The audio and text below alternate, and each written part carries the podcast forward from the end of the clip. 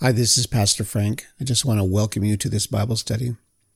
This Bible study is going to be about Easter, but I don't like calling it Easter.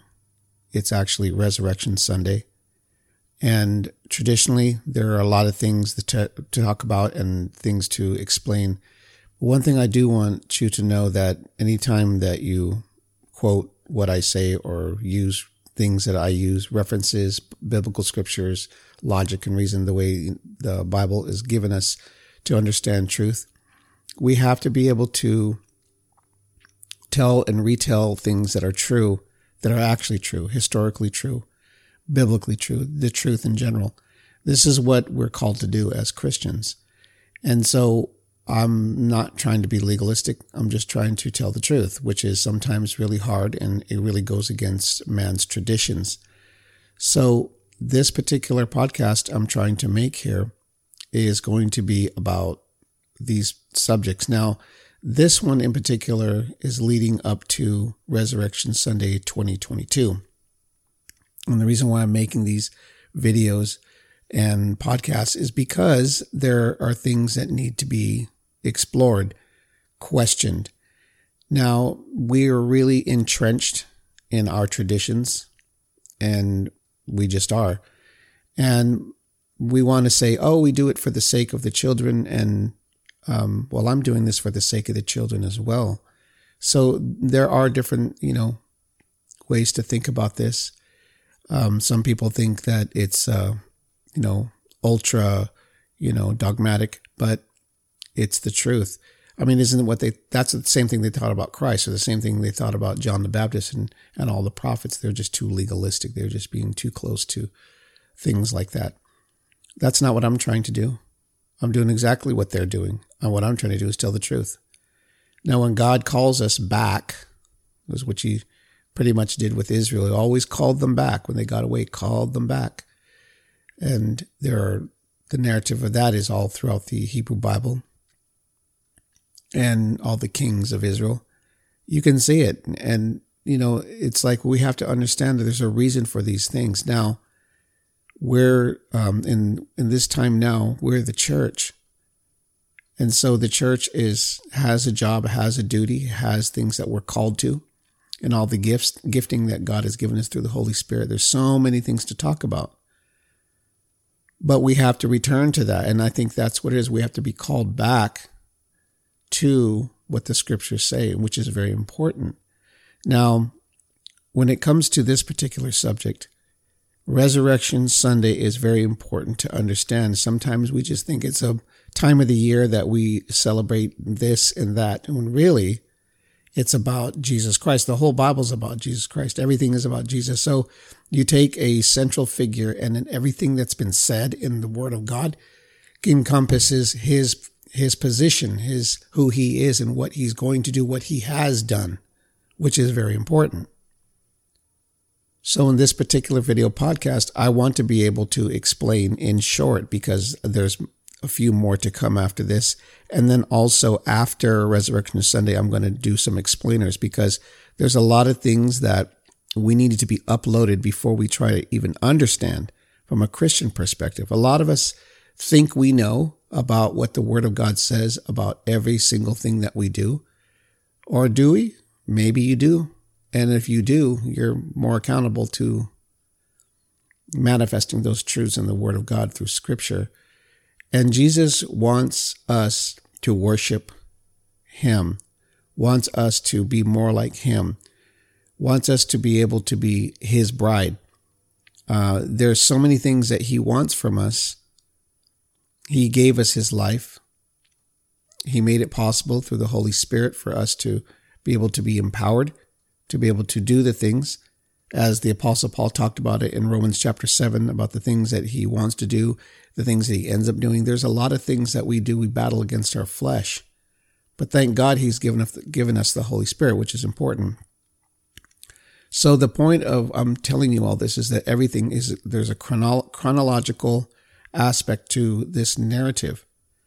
We just don't cherry pick, you know, everything that we want when it comes to Christianity, because if you do that, you end up with another type of gospel or another type of Hebrew or um, scripture of um, from the Hebrew scriptures into the, the epistles and the four gospels. And so it's very important to be able to read the story, to read the narrative exactly the way it's read from Genesis to Revelation. Now, everything, you can't leave anything out. There's nothing you can leave out when it comes to the Word of God, when it comes to the narrative of Jesus Christ, when it comes to the types, the shadows, uh, you know, that you just can't. There's, there's really, there, if you leave one thing out, it changes.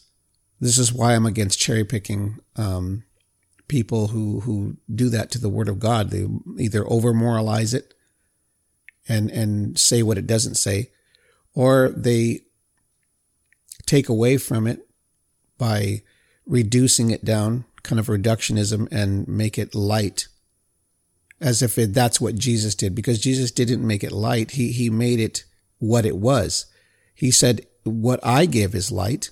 But if you're talking about hell, you're talking about, you know, eternal damnation, separation from God. That's heavy. That's something that He wants us to understand. But see, what He did was, is He died for us you see, even when we say that as Christians, it almost sounds cliche. Like if we say, oh yeah, Jesus died for our sins and he washes clean with his blood and then we're going to have everlasting life. That is absolutely true. I believe that with 110% of my heart. But how did we get there? What's the story behind that? How do we even come to that type of idea where, where, where that actually, we could explain how that even happened? And I'm not saying you have to know that to be saved. And I'm not saying you have to know that in order to witness to people. What I am saying is that you need to believe in what you actually say. My goal is to get people to read their word, to be able to study their word, not to make up your mind about the word because there's so much for us to learn. If we have the attitude that we know everything about the Bible, or we are pretty well versed in certain subjects of the Bible and life. Um, that's not a good attitude to have. That's not, those aren't good ideas. There is so much more to learn about God's Word. Now, there are things that are in the Word of God that is very subtle, that it talks about uh, certain things, specifically in the New Testament. There are, it seems like that there are words that are used, phrases that are used where the reader is expected to know what it means. And there are things about people who read the Word of God who know, and there are people who read the Word of God who don't know. So th- this is why it's important to do Bible studies to enlighten people of what the Word of God says, not to bring anything new, but to bring what's already there for understanding. But definitely there's something about reading the Word of God for face value and then say, oh, I read the Word of God or I read the Bible every day. So, reading the Word of God, there's two ways to do it. There's one where you read it and you're looking for life's answers through God's Word because God has given us the answers. And you're diligently seeking and scouring the scriptures for truth. Okay. And then there's those who read the Word of God to find things to make them feel better. God's promises, the fact that He's going to redeem us through His Son Jesus Christ, and at the very end, in the judgment, that we'll be able to be in the new heavens and new earth. That alone, just that one, that single truth right there, gives us faith and hope. So it doesn't necessarily, um, that's not necessarily there to help you with your daily walk. That helps you with your overall faith. That alone can make your day, can make your whole life because knowing that, that everything you do is for Christ, living the life, and then being able to, at the end, be rewarded with everlasting life. So everything you do is conducive towards the kingdom of God. So what I'm saying is, is that, that to, what the apostle Paul said is to, is to die is to gain and to live is also to gain. We don't lose. So thinking about this kind of should put it in perspective for you that if, if you're reading the Bible to feel good every single day, think about the promises of God. That's, I gave you one, one promise.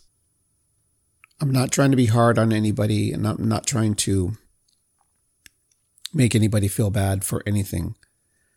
All I'm trying to do is get people to understand that we need to take our faith more serious. It's, I, I can't really emphasize enough how important it is to live the life. It is very difficult, I understand, to live a Christian life in the United States because of all the money and the capitalism and the temptation that are around us versus anyone who lives anyplace else. But as a culture, we should be able to do the things that the Bible says to do without question. Um, I've I've always liked this saying, God does not conform to our culture. Our culture must conform to God. That is very important to understand. I've heard of different kinds of um, Christians, carnal Christians, secular Christians, libertarian Christians. There's so many different types of Christians. But the one that fears God, the one that loves God, the one that con- constantly is searching for truths to be able to help other people who are constantly uh, in in the right balance of faith and in works. These are things that that we can. Our lives must conform to God. If they don't, I mean, think about the things that we could have done. Think about the things that we would have done, and think about the things that you're doing. These are heavy. I, I say all this because we get caught up in, in, in culture. And this is why I'm making this video specifically is because culture sometimes forms our Christianity. And that's something that I can't be quiet about. So when it comes to um, this particular podcast video, like I said, I'm doing this video for a reason. Now, later on in this um, video, podcast video, I'm going to be t- uh, partaking in a, a makeshift um, Seder. And for those who know what that is, and for those who don't, a Seder is where Jews will have a memorial for the Passover. Now, the Passover is, uh, for me, I'm learning exactly what it means. And the reason why I say this is because there's so much to talk about when it comes to this subject. But Jesus, during the Last Supper, and for whatever reason it's called the Last Supper, it's called the Last Supper.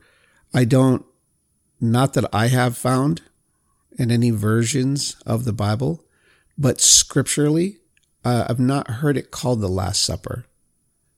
That's tradition.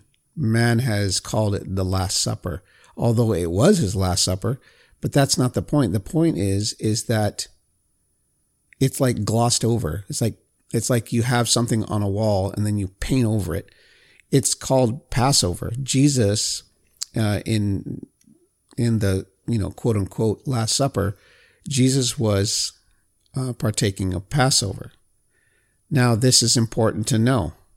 Okay, the Bible says the feast of unleavened bread, which is Passover. There's not too many places in the Bible, specifically in the King James Version, where it says Passover other than the Hebrew Bible. Old Testament. This kind of um, rubs me the wrong ways because I kind of feel like, you know, the wool's been pulled over my eyes when the whole time that it should be called what it was called.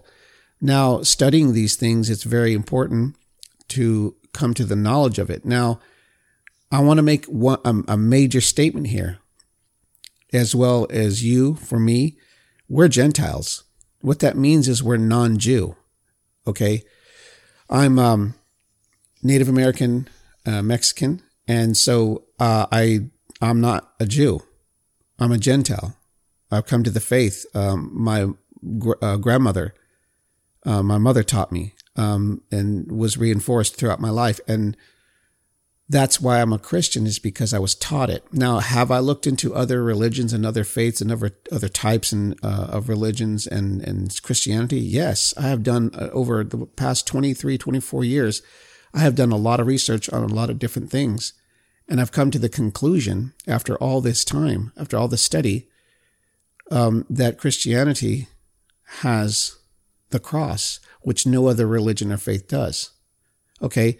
Now we read these things and, and we, like I said, it almost sounds cliche, but we read these things because we have been heard it said over and over and reiterated over and over, but we don't know why.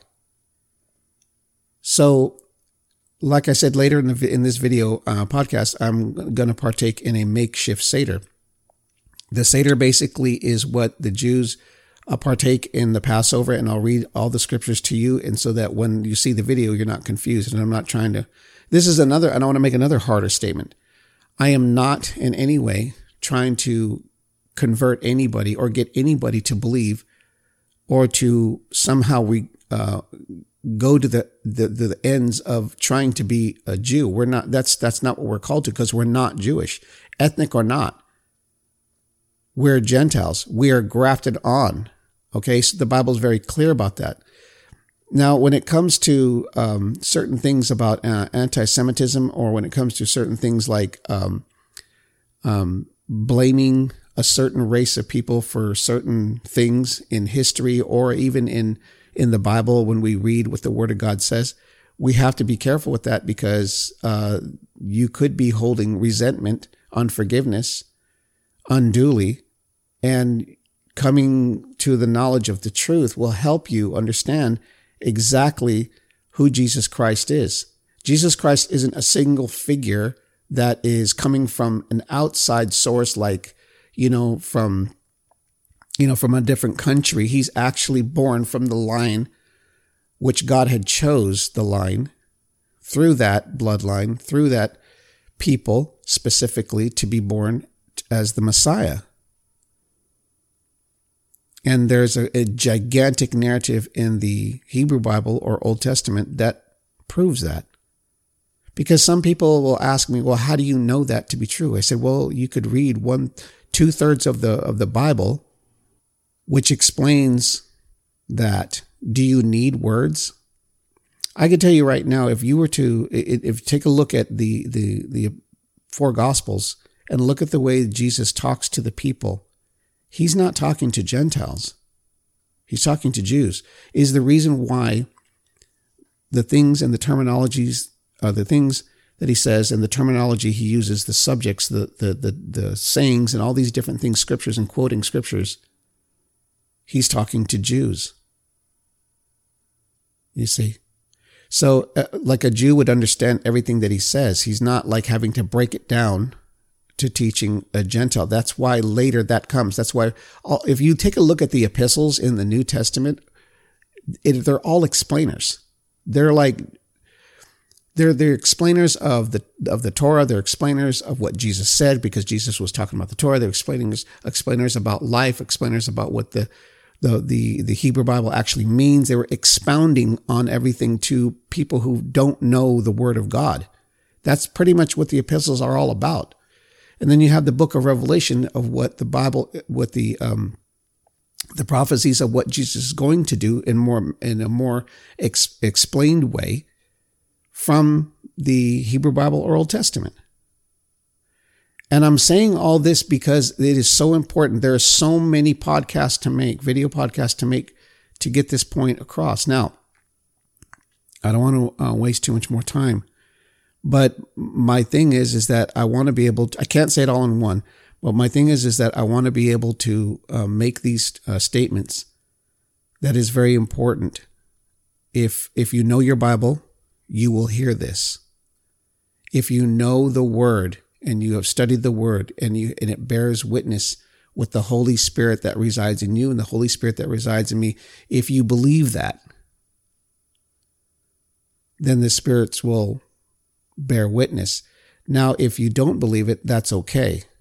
But before you discredit it, and before you um, shun it or question it, read it for yourself it's very important. So I'm going to go into the scriptures. I'm going to go into the to the aspect of what this is, and then you make up your mind, and then it'll be what it'll be.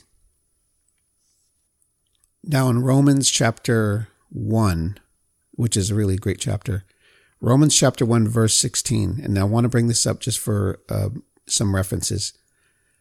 It says, "For I am not ashamed of the gospel of Christ." It is the power of God to salvation to uh, for everyone who believes, for the Jew first, and also the Greek. Okay, so there's a lot. Even in this one scripture, there's so much information.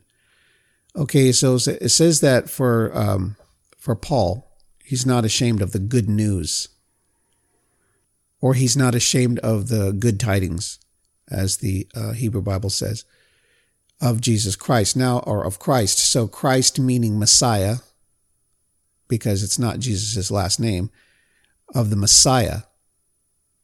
Okay, the Moshiach. For it is the power of God to salvation. Okay. For everyone who believes. So you have to believe. And this was an issue because the Jews didn't believe. The Gentiles had no clue. They were told, some were like, no, we got our own gods. And then we're like, the ones who heard it, heard the truth, they started to believe. It says for the Jew first. Okay, why does it say for the Jew first? Well, I'll tell you why. It's because this message primarily, okay, only a Jew would understand. If you and I were in the first century, we'd be right along with the Corinthians and everyone else and be like, you know, doing everything that we're doing, all crazy, you know, involved in paganism. And then we hear the gospel and we're like, oh, that's not for us. Or we're going to hear the gospel and say, oh, yeah, I believe. I believe what you're saying. So here it says also it says for the Jew first and then also to the Greek. Now there's still remember in that time it's Greco-Roman. There's a lot of influences from the Greek, from the Hellenistic uh, part, uh, the Seleucids uh, in the intertestamental period, and then you have the Romans who are on the shoulders of the Greeks. I don't like that, but it's true. Uh, here you have to the Jew first and then to the Greek. In other words, to the people who are in the area of Rome. And so this is important for us to know that Jesus came to um, talk to the Jews first, and then secondary to the Gentiles is which who we are. Now, you this particular saying here, it says to the Jew first, is throughout the uh, New Testament. Now, one of the issues that were uh, kept coming up were do do new believers in Christianity, and it wasn't called Christianity back then. To to to just to be straight with that, that's another podcast. I've kind of touched on in other ones. Was circumcision now circumcision is part of the law of the Abrahamic uh, covenant, where he had told them after eight days to circumcise your children after they're born. So, eight days, uh, they're they're circumcised, and I, and I brought up an article which I thought was um, very interesting.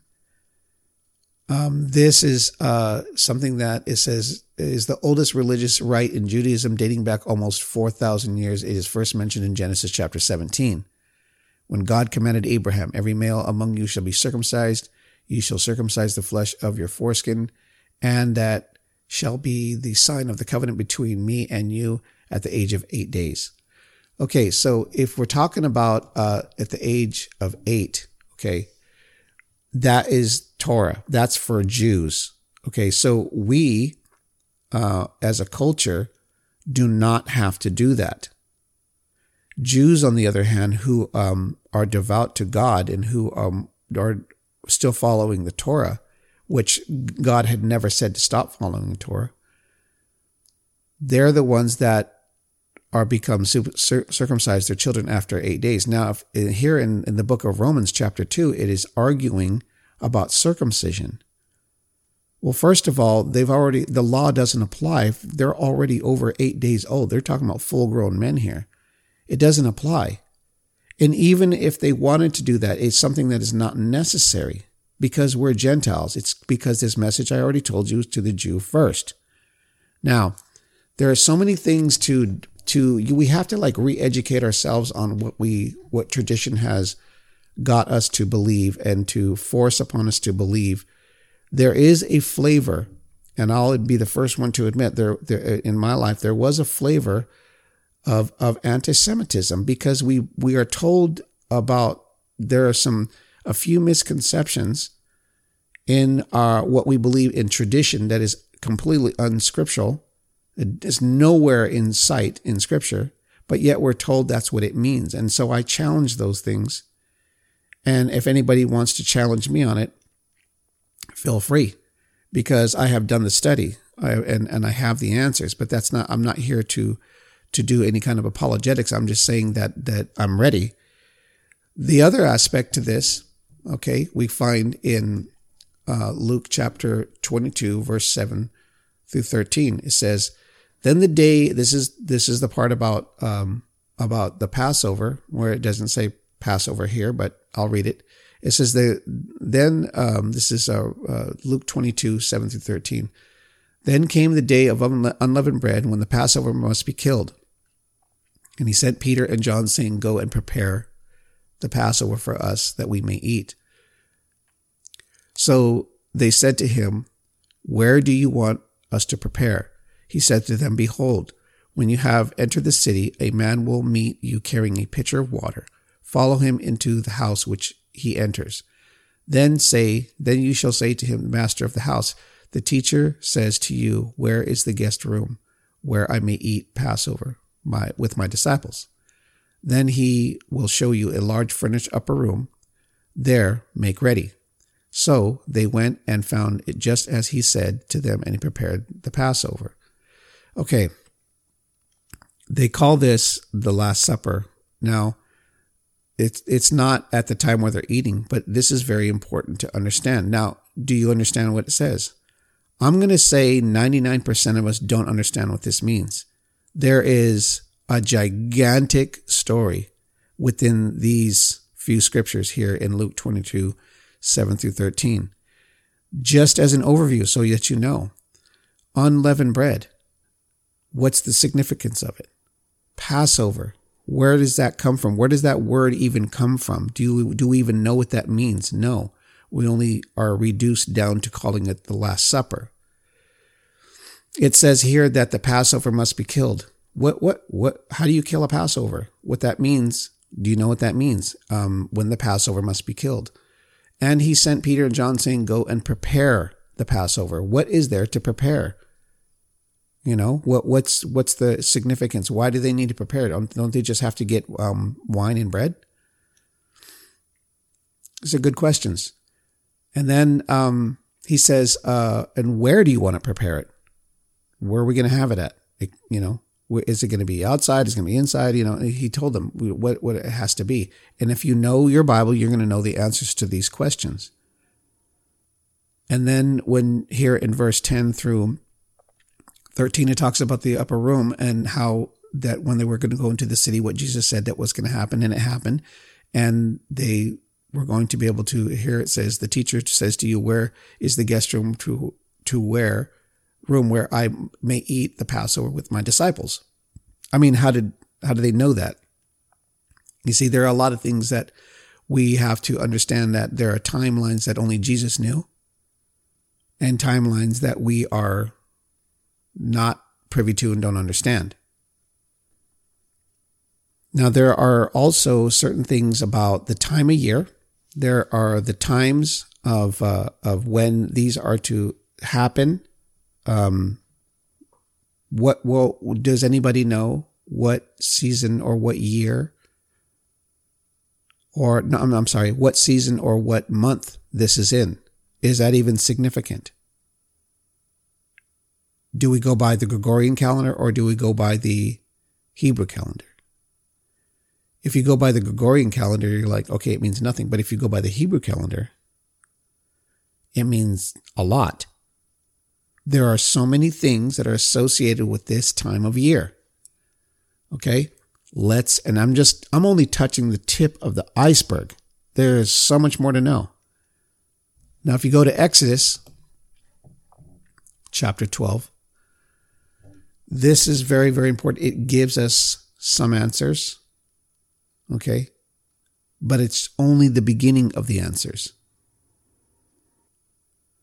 Exodus chapter 12, and this is starting at verse 5. So what was what was Jesus actually what were they eating? What what what was the whole big um you know the big uh hubbub about the you know preparing you have have a room Um, this has to happen. That has to happen. What what is um what is the importance of it? Why is it such a big deal?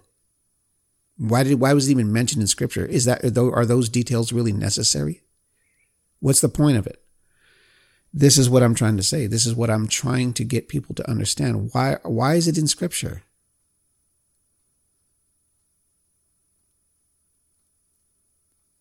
Exodus chapter 12 verse 5 it says you shall you your your lamb shall be without blemish a male of the first year. Now this is during the um, they're exiting Egypt. This is right before. Okay, this is the the last plague of Egypt. So God had instructed all of Israel to get a lamb, and it shall be without blemish. And it has to be a male, and it has to be within a year old, a year or within a year old. So, again, I'm going to ask this again. So, what month was this? Why is it necessary for it to be this month? Um, in Exodus chapter 12, verse one, uh, uh, verse 2, it says, The month shall be your beginning of months. It shall be the first month of the year to you. What month was that? Does that matter? Are those details important? Study, and you'll see that it is verse 6 of Exodus chapter 12, verse 6 Now you shall keep it until the 14th day of the same month. So they're supposed to keep it, the, the, the Passover lamb, alive. And then the rest of verse 6 says, Then the whole assembly of the congregation of Israel shall kill it at twilight. So now it gives a time. It says that it, you're not to kill it until the 14th day,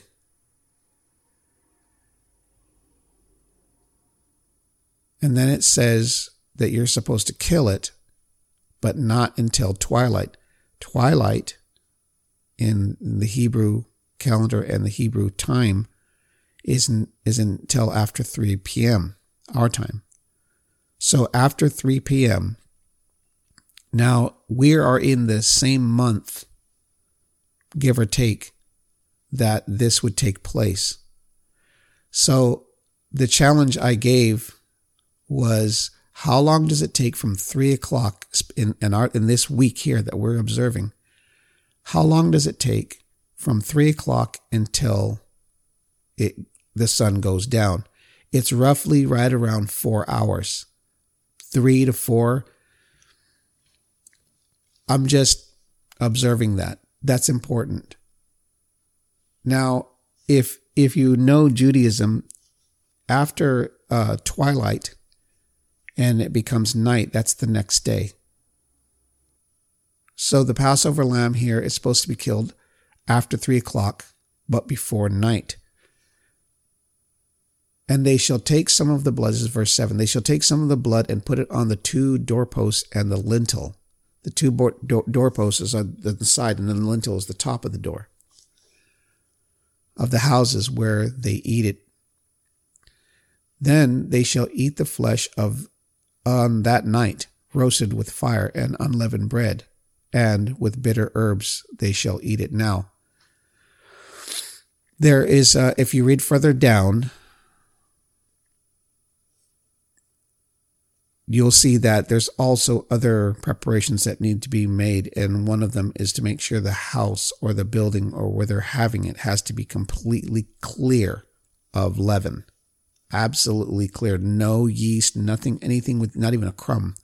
Swept out, wiped down, everything clean. Free of leaven.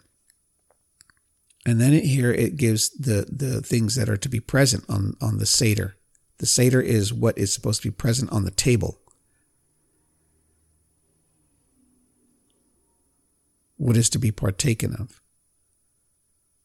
Here it says that it'll be the lamb. And it's not to be boiled, it's to be roasted over a fire with everything in it. Killed, blood drained in a bowl, and then roasted over a fire. And then after it's roasted, with that, you have unleavened bread, bread that doesn't have yeast in it. Bread, the reason for that is, is because it's flat. And, and if God calls you to move, let's go, you don't have time for yeast to rise. They didn't see, they didn't have proof box, a proof box in those days. They had to put the yeast inside the dough and then they had to let the dough set for a certain period of time so that it could raise because yeast makes bread rise. And then you bake it and it's kind of like, um, I don't know, it's kind of like a uh, flatbread. It's kind of like a poor man's bread, but they did it in haste. They didn't have time to proof bread. So they just made the bread with, uh, with the grain or the flour and the water and whatever else, maybe some herbs they put inside of it, whatever. And then, and then they baked it and it didn't rise. It's flat. That's unleavened bread because they made it in haste in case when God called, they were able to go. Um, and then bitter herbs. Okay. Now, a bitter herb, I don't know if you've ever tasted uh, um, parsley raw, just without anything dipped in anything, or um, flat leaf parsley, which is Italian parsley. And there's other herbs or other things that are bitter. Okay, it doesn't say herb, it says herbs. So there's a lot of different types of herbs that are out there that they were partaking, eating it bitter. Why bitter? That's another question. Why they have to be bitter? Why does it have to be unleavened bread? Okay, and then the other one um, is that the the house will be cleaned. Okay, all preparation. So if you want to talk about why it was a big deal, is because here in Exodus chapter 12, it is a big deal. So this is why Okay. This is some of the things, some of the, what the Bible actually says. These are some of the things that what we read here in Luke chapter 22. Now you could read this whole thing. You could read the uh, every single book, Matthew, Mark, Luke, and John. You could read about the uh, quote unquote so-called Last Supper. You you can you can read the the narrative, what it actually says. I am educating you of what this is. Now, I'm going to show a video of me partaking in only a few things that the uh, Jewish Seder says to do. Uh, like I said, I'll reiterate again I am not Jewish. I'm not trying to be a Jew. I'm not trying to convert people or try to get them to be a Jew. I'm trying to tell you and show you that these are the things that our Lord and Savior himself partook in. He, he, everything that we just read here in scripture, Jesus was partaking from the time of the Passover, which is roughly right around at that time of Jesus' time, right around 1500 years or so, give or take. And that they were exactly what it says to do this as uh, a, a, a through your generations forever. Jesus was partaking in that very same thing that they were told to as a Jew. We have to come to grips with these uh, truths. Some people are like, you know, whatever, and some people are like, you know, yeah, that that I guess that's true, but it's not a a, a big deal. We should make a big deal about it. It is a big deal, and I really want people to be able to watch the uh, the live video that I'm going to make uh, in First Discipleship on Facebook so that you understand this is, I'm doing this with all my heart. It's a lot of study that's going into this. Because we hear the same thing over and over, like breathing in a paper bag. You ever, you ever put a paper bag over your mouth and breathe into that? That's what it's like.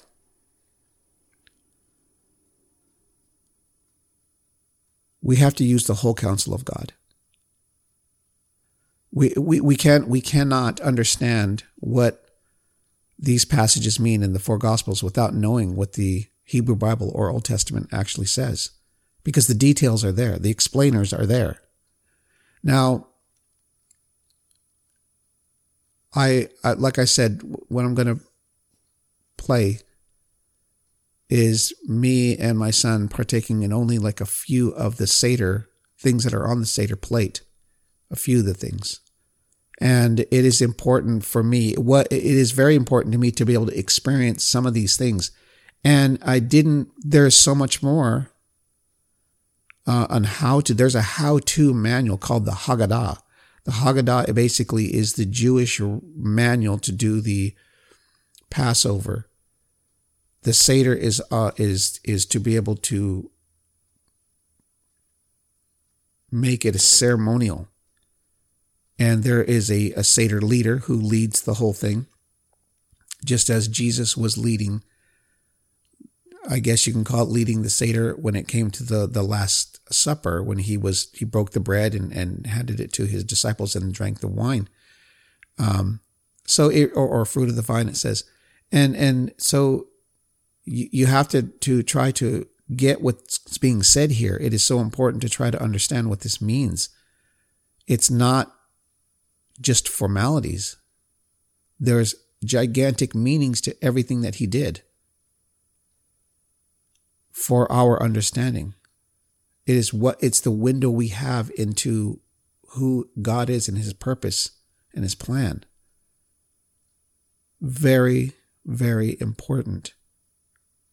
So I'm going to play the video and I want you to try to understand what I'm trying to do here is I'm trying to get people to understand by experiencing the food with the meaning and also ceremonially. It's very important. It's really no different than how we, as the sacrament of the communion, and how Jesus told us to remember him as a memorial for what he's going to do because he didn't go to the cross yet. And he said, Do this in remembrance of me. So he partook of two things of the Passover. While they were having Passover, he partook of two things. He said, I want you to, I'm going to emphasize these two things my body and my blood, because that's what he was going to do. Ultimately, the Passover lamb, okay, was the most important part of it. Now you read between the lines. He emphasized. Okay, so I'm going to play the video. Okay, we're going to do the the Seder plate. This is something that, of course, um, we're not Jewish, we're Gentile, so this isn't something that I do. I hear a lot about this. I've read a lot about it. I've talked to uh, Jews. Uh, I've also talked to Messianic Jews. This is something that they do. As Christians, there's things that we do, and and like I explained, there are things that that I'm doing here because this is something that Jesus did at the Last Supper. We have a enclosed um, atmosphere uh, of the picture and the, the the tunnel vision of Christianity. We don't look outside of what is inside of the, the New Testament scriptures, the epistles and the and the um, the four gospels, which is kind of sad, but this is something that I have to take my journey, and I hope that you take it with me because it's important that we know what Jesus actually did because we read by it like if it has no significance and it actually does. Okay, so the very first thing, as I showed pictures uh, of the my Seder plate, it's not a complete Seder plate because I'm not doing Passover. All I'm trying to do is I'm trying to feel the witness, feel what Jesus was doing, and trying to get the the ex- exact um, thing that he was doing, which is important because what Scripture says, and I'll go through it, and what I think that that as you could see what Scripture says, it's very important that we see this. Okay. So one of the things that they do, the Jews do, is they they read the scriptures in Exodus chapter twelve it is exactly the, the, the story of the Passover. It's recited, told over generation over generation for the last 3,000 plus years, which is amazing. It is the oldest um, religious, uh, I would say, I wouldn't call it a rite. It's definitely a religious observance for sure, a celebration. Uh, for what God did, but it definitely is something different. You know, as a Christian, I, I, don't celebrate this, so it's very it's different for me. It's it's the first time I'm even trying to do this, and um, it's nothing wrong with it. It's something that God had the Jews do. Those are His people. So we're grafted on, but that doesn't mean that we have to take on those traditions. It just means that we at least recognize why Jesus did what He did, why the Jews do what they do. It's their way of their identity and keeping their identity by doing certain things like this is just one of many. But the reason why I'm doing this is so that you can understand that there's nothing wrong with it. It's just that I've never experienced it. And but there's significance to each emblem that's on the Seder plate. Now it varies from uh, from uh, the location where Jews are because there's some things they just can't get. Let's just say, like in there's Jews in Russia. There's things you can't get in Russia that you can get in the Middle East. So there's things that they have to improvise, but the emblem still remains the same as far as the significance and meaning. So the reciting of the Exodus is very important. If you have not read Exodus chapter 12 or even read um, the story of the children of Israel uh, in bondage in Egypt, you must read it in order to be able to understand why this is significant and then there's a larger panoramic view that God is, is, is actually trying to convey a story uh, to his uh, future believers uh, in the generations to come, because this is why they do it, is so that they understand who God is. It's a reiterating of an of a awesome story that God has delivered his people, used Moses as a deliverer, which we see types and shadows of things to come. This is, is very, very important for us to know. And then also for us to understand why Jesus came when he did, as he did, what he said, his life lived, crucified, and resurrected. So this is very, very important. So, what I so not to um, go too much on about this. So I, I, took I took pictures as as I showed uh, what the my uh, makeshift Seder plate looks like. Um, so here it gives. I purchased a couple books, um, uh, ebooks um, how to do a seder. I'm not trying to do a seder. All I'm trying to do is is uh, experience what they experience, but only to do a partial. And it, I think it's it's important to know. Now, um, here it says that is to have you're to have a lamb. Well, there's sacrificial system. There's no temple, so there's no sacrificial lamb. So what is on the plate is a is a is a, a lamb a bone, and that bone uh, represents it's a representation of the lamb. Okay, and so, but I don't have that. Okay, so uh, the next one is the, um, hopefully I'm pronouncing, I don't know Hebrew, so the next one it says here, a maror. Now it says bitter herbs. Um, it says are another one of the three items to be eaten at the Passover uh, as a commandment in Exodus chapter 12, 8. So what we're going to do is we're going to, what it says, there's some Seders that say to take um, uh, the, uh, the, the parsley okay, and you dip it in salt water. You dip it in salt water, okay, and then the salt water is is representing the tears and the herbs. It's a, a bitter herb is to remind them of the the the bondage in Egypt and the tears that they cried. So we're going to eat this. Mm. That's bitter and definitely salty. Okay, so to be able to eat the bitter herbs dipped in salt water, your representation is the the bitterness of bondage, and uh, salty water is the the tears that were cried. So I could see how this would be significant to remember because you're using I'm using my um, taste buds, my faculties. I could smell it. I'm using everything to experience this, which is amazing because we don't do this in Christianity.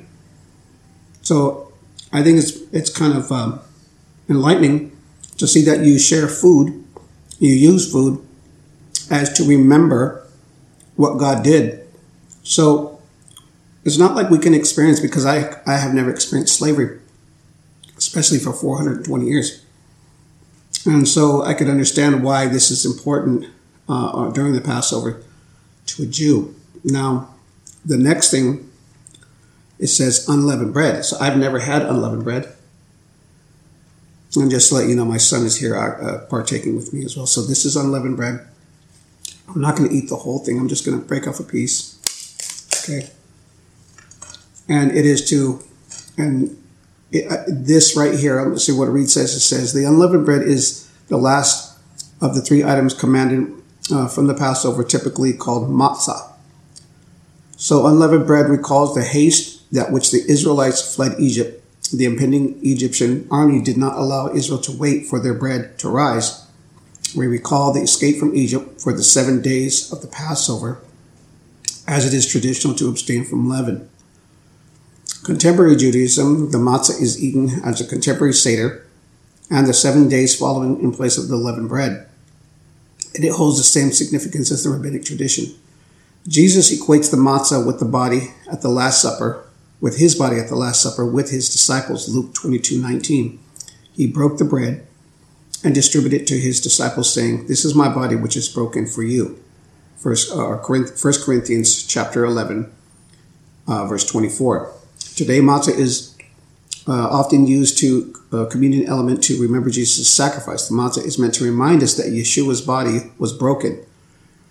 Um, interestingly, the, the modern way producing matzah causes it to be uh, striped and pierced. Some uh, Jewish believers seek that kind of visual uh, midrash that reminds us of the Messiah's body that was striped. So, as the pictures that I've shown, you can see. So, we're going to eat this.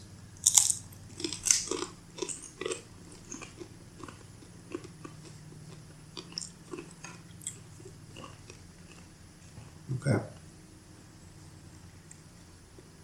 So, partaking of this emblem, it doesn't taste that great. It's actually um, very bland, very plain, very dry. But it's to remind the, the person, participant taking uh, part of the in the Passover Seder that this was done in haste, because when the uh, when the death passed over, they had to eat that because, uh, well, Jews didn't have proof boxes to rise their bread, so they had to wait. They, they put yeast in it, mixed it all up, and they had to wait overnight or a whole day for it to rise, and then they put it in the oven, and they have raised bread. So this is just made flatbread without yeast. And the leaven, the, the unleavened, is also a part of representing purging your house of leaven, which is kind of equating kind of sin and then also that you're not partaking in it, you're t- partaking in unleavened bread. And there's a you know a narrative on that, but I'm not going to go into that. But that's one thing that is part of the um, being able to prepare your home for a seder or for the Passover is to purge your entire house of anything with leaven or yeast. Okay, now uh, let's move on. Here, is what, and I'll see if I can pronounce this correctly. I think it's called charoseth. Um, the charoseth is a mixture of chopped apples, nuts, wine, and cinnamon. is not specifically mentioned in the Old Testament. Rabbinic tradition, the mixture represents the mortar used by the Israelite slaves to make bricks for Pharaoh. The charoseth is sweet and delicious, and so the rabbis explain that the most difficult circumstances of our lives are sweetened by the promise of future redemption contemporary Judaism, the charoseth is eaten at the contemporary Seder and is given at the same significance as the rabbinic tradition. The New Testament, the charoseth is another possibility of Judas, sop, but it is not explicitly mentioned in Yeshua's Last Supper. Okay, so this is uh, this is a, a mixture of apples, cinnamon, and uh, I put uh, pecan, uh, chopped pecans. So let's try this.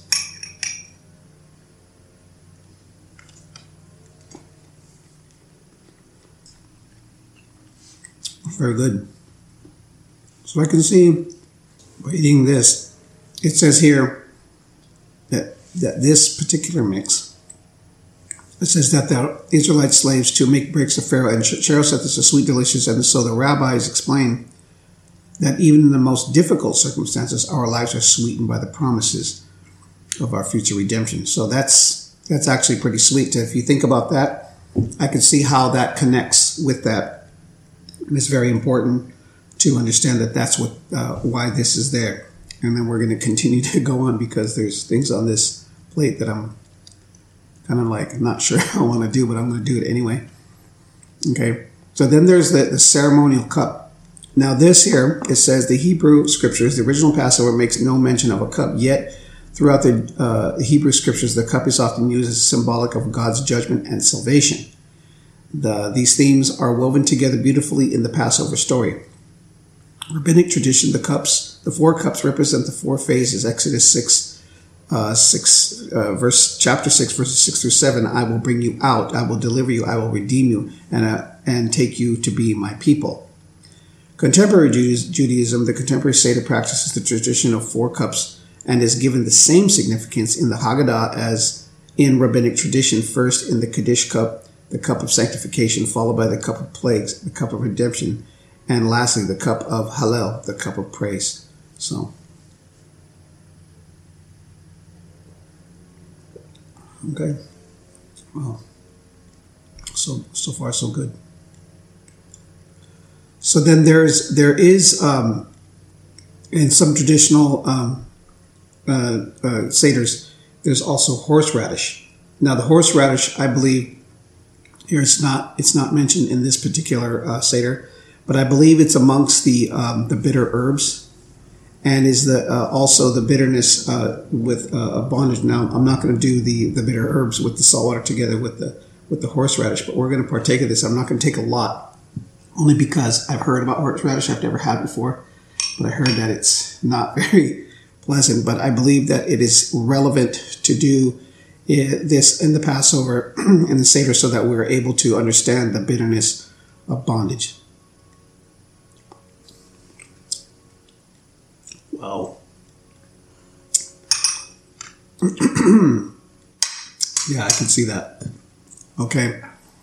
I didn't take a lot. I just basically took uh, just the size of maybe like a, the end of your pinky, but that is definitely um, something else. It has a kind of vinegary, hot, uh, a little unpleasant, and it hits you immediately. So I think that this is uh, important that we that I did this, and so that you can see that that this is something that Jesus was doing at the Last Supper. The things that, that I have here on this plate is, is more than likely some of the things that Jesus had on his plate. What the scripture says, it says bitter herbs, and they were preparing this. The lamb, the cup of wine, uh, the Bible says fruit of the vine, um, the bitter herbs, um, either it could have been horseradish, it could have been parsley, definitely the matzah bread, um, the flat bread, um, the feast of unleavened bread is what it was called. So there are things um, that are on this plate that Jesus partook of himself. Now, we don't read that in the Gospels, but we know by in the uh, Hebrew Bible that's exactly what he partook because he observed Passover. So what he did do is is he took the bread, okay, he took the bread, and and what he did was is he ended up uh, breaking the bread and then sharing it with all the disciples, okay. And then after uh, a period of time, um, they had wine in, his cup. He says, I want you to do this in remembrance of me. This is my body. Okay. And then he says, and the wine represents my blood. Now, until uh, I have on Resur- Resurrection Sunday, I'm going to have um, on my uh, page. I want you, for for those who are uh, members of the First Discipleship on Facebook, uh, feel free to um, to uh, come and, and do this on Sunday.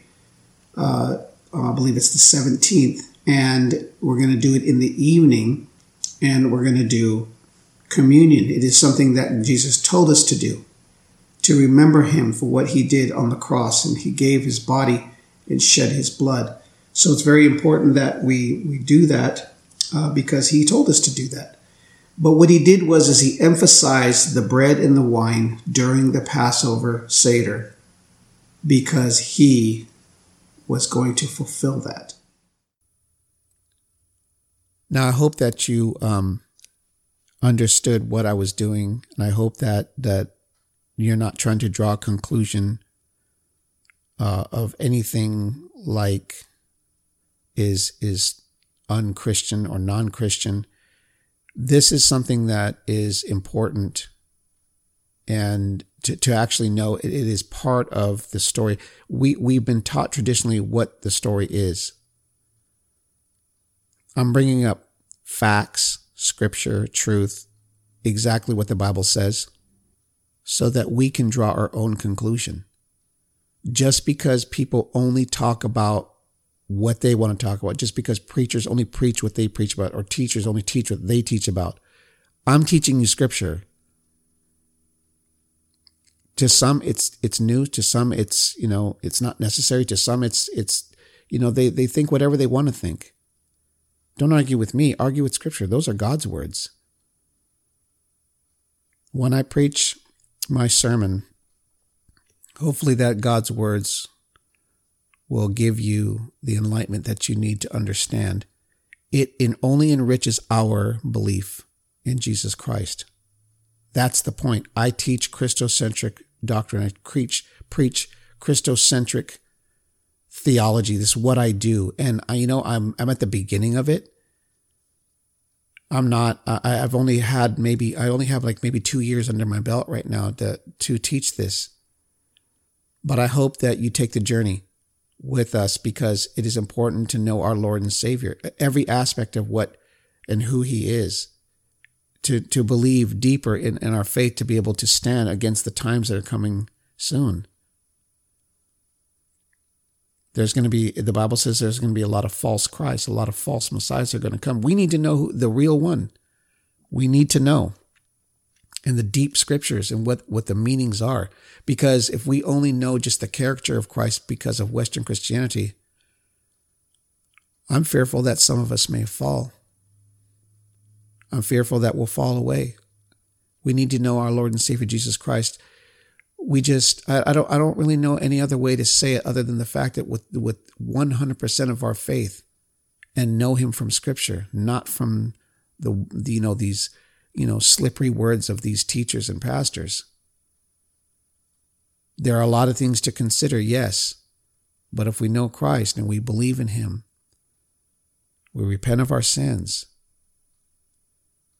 we will have everlasting life. We will be in the new heavens, the new earth.